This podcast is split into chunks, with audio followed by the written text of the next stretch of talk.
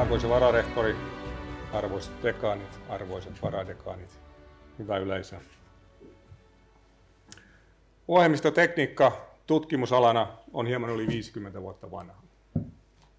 Sen syntyy ajatus siitä, että tietokoneohjelmien suunnittelu ja toteutus on, tai pitäisi olla, insinööritiedettä, liitetään vuoden 1968 Naton Software Engineering Conferenceen. Kokouksessa syntyi termi software crisis, ohjelmistokriisi. Kun tietokoneiden kapasiteetti ja tehokkuus oli kasvanut, niillä suoritettiin yhä vaativampia tehtäviä. Näiden tehtävien kuvaaminen, ohjelmointi, oli tullut monimutkaisemmaksi. Seuraukset näkyivät projekteina, jotka myöhästyivät aikatauluistaan, ylittivät budjettinsa, eivätkä saavuttaneet niille aseteltuja, asetettuja tavoitteita. Tämä saattaa kuulostaa ihan tavalliselta turkulaiselta infrastruktuurihankkeelta, mutta siihen aikaan ohjelmistolalla tuohon todellisuuteen herääminen oli uutta. Sen jälkeen, kun ohjelmistokriisi tunnustettiin, tunnistettiin ja tunnustettiin, ohjelmistotekniikka on kehittynyt monella rintamalla.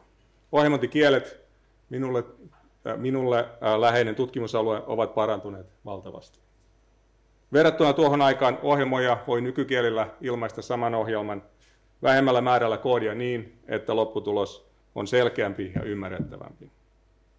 Ohjelmointikielten ominaisuudet, esimerkiksi yksinkertainen yksityiskohtainen tyypitys ja tyypin tarkastus, karsivat suuren joukon ohjelmointivirheitä. Alkuaikojen kankeat suunnitteluprosessit on, ovat väistyneet niin sanotun ketterän kehityksen tieltä. Ketterissä menetelmissä ei edes kuvitella, että monimutkaisen ohjelmistoprojektin, ää, monimutkaisen tietojärjestelmän vaatimukset ja toteutussuunnitelma voitaisiin saada kerralla valmiiksi. Vaan ymmärretään, että kun tietojärjestelmää kehitetään jonkin prosessin tueksi, prosessi kehittyy samalla ja ymmärrys prosessista kasvaa. Ymmärrys siitä, miten ohjelmien oikeellisuus varmistetaan, on kasvanut. Automatisoitujen testausmenetelmien käyttö on rutiinia. Ajatus siitä, että ohjelmat voitaisiin todistaa virheettömiksi matemaattisen päättelyn avulla, ei sekään enää ole kaukainen unelma. Työlästä ja vaikeaa se edelleen on, mutta merkkipaaluja on saavutettu. Esimerkkinä käy CompCert, matemaattisesti ja koneellisesti oikeaksi todistettu C-kielen kääntäjä. Vuodesta 1968 nykypäivään on saavutettu paljon. Rakennamme valtavan kompleksisia järjestelmiä, mutta toimivia sellaisia. Monet niistä näkyvät arjessamme, vaikka me niiden monimutkaisuutta juuri huomaakaan. Puhelimen sovellukset neuvoivat monen läsnäolijan tähän saliin, ehkä puhutun käskyn perusteella.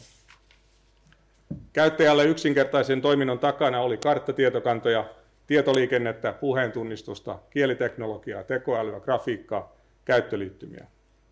Ohjelmistotekniikan tutkimuksen rooli tällaisten järjestelmien mahdollistamisessa on ollut merkittävä.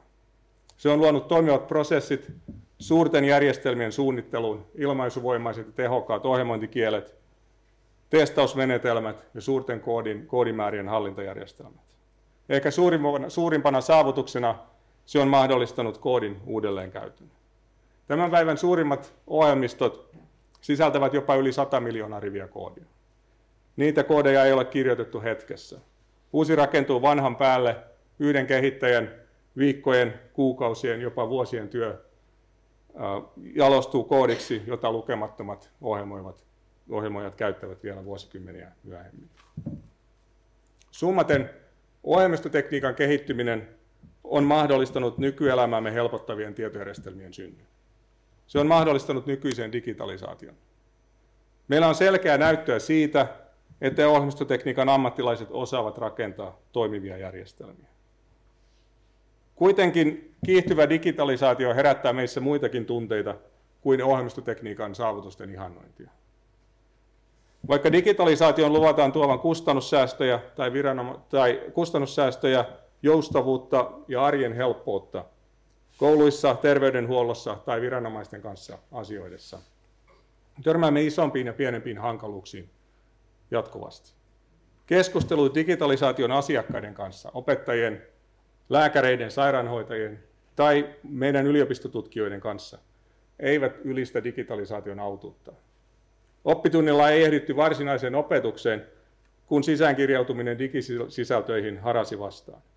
Potilaille on vähemmän aikaa kuin ennen, kun potilastietojärjestelmät ovat hitaita ja pakottavat turhiksi koettuihin kirjauksiin.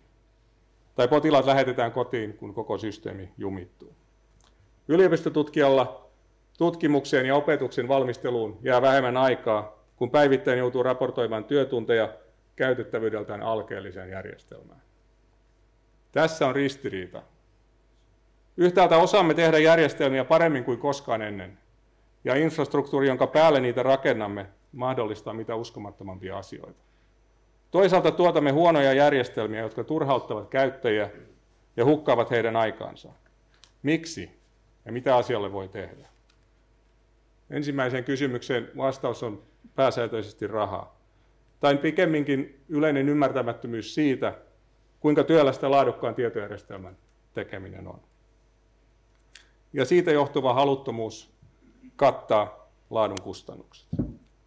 Kun ostopäätöksissä painaa rahaa enemmän kuin vaikeasti määriteltävä ja todennettava laatu, ohjelmistoala on markkinoiden ohjaamana, markkinoiden kilpailun ohjaamana pakotettu myymään raakileita. Meillä on lisäksi jonkinlainen harhakäsitys siitä, että helppokäyttöiset toimivat tietojärjestelmät olisivat alan normaali. Käsitys syntynee siitä, että käytämme päivittäin tällaisia järjestelmiä. Googlen, Applen tai Adoben ohjelmistot ovat toimintavarmoja ja helppokäyttöisiä. Unohdamme, että näillä ohjelmistoilla on satoja miljoonia käyttäjiä ja niitä kehitetään jatkuvasti paremmiksi suurin resurssein. Ohjelmistotiimit koostuvat alan ehdottomista huipuista, laajakkuuksista, jotka rekrytoidaan ympäri maailmaa. Harhakäsitys laadusta murenee nopeasti, kun käytämme järjestelmiä, jotka miljardin käyttäjän sijaan on tehty muutamalle tuhannelle tai jopa muutamalle miljoonalle käyttäjälle, kuten kaikille suomalaisille. Käyttökokemus on täysin toisenlainen. Järjestelmät ovat kankeita ja epäloogisia, virhetilanteet yleisiä. Käyttöönoton jälkeen on korjattu pahimpia epäkohtia, kunnes käyttäjät ovat sopeutuneet järjestelmän vaatimuksiin, eikä päinvastoin. Miltä käyttäjiltä riistetään tuottavaa aikaa, turhaudumme ja lannistumme. Olemme oppineet, että palaute ei auta, virheet pysyvät. Harvemmin järjestelmissä on edes kanavaa palautteen antamista varten. Ohjelmistotekniikan tutkijan näkökulmasta tämä on turhauttavaa. Osaamme tehdä laatua, mutta emme tee laatua. En näe helppoja ratkaisuja. Ostajia voidaan tietenkin hiljalleen valistaa, mutta markkinamekanismeihin emme voi vaikuttaa. Digitalisaation laadullinen parantaminen on siksi ohjelmistotekniikan tutkimuksen ja kehityksen varassa. Voimme vähentää sen työn määrää, jolla laadukas järjestelmä saadaan aikaiseksi.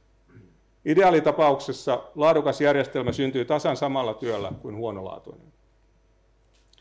Oikeastaan tähän ideaaliin kiteytyy koko ohjelmistotekniikan tutkimuksen tavoite. Pohtiessaan ohjelmistotuotannon ongelmia vuoden 1986 Turing-palkittu Fred Brooks esitteli käsitteet Essentially Accidental Complexity – Suomeksi olennainen ja epäolennainen monimutkaisuus. Ensimmäisellä hän tarkoitti mallinnettavan järjestelmän sisäänrakennettua monimutkaisuutta, jota ei voi ohittaa. Ja jälkimmäisellä monimutkaisuutta, joka johtuu työkaluista ja toteutustavoista.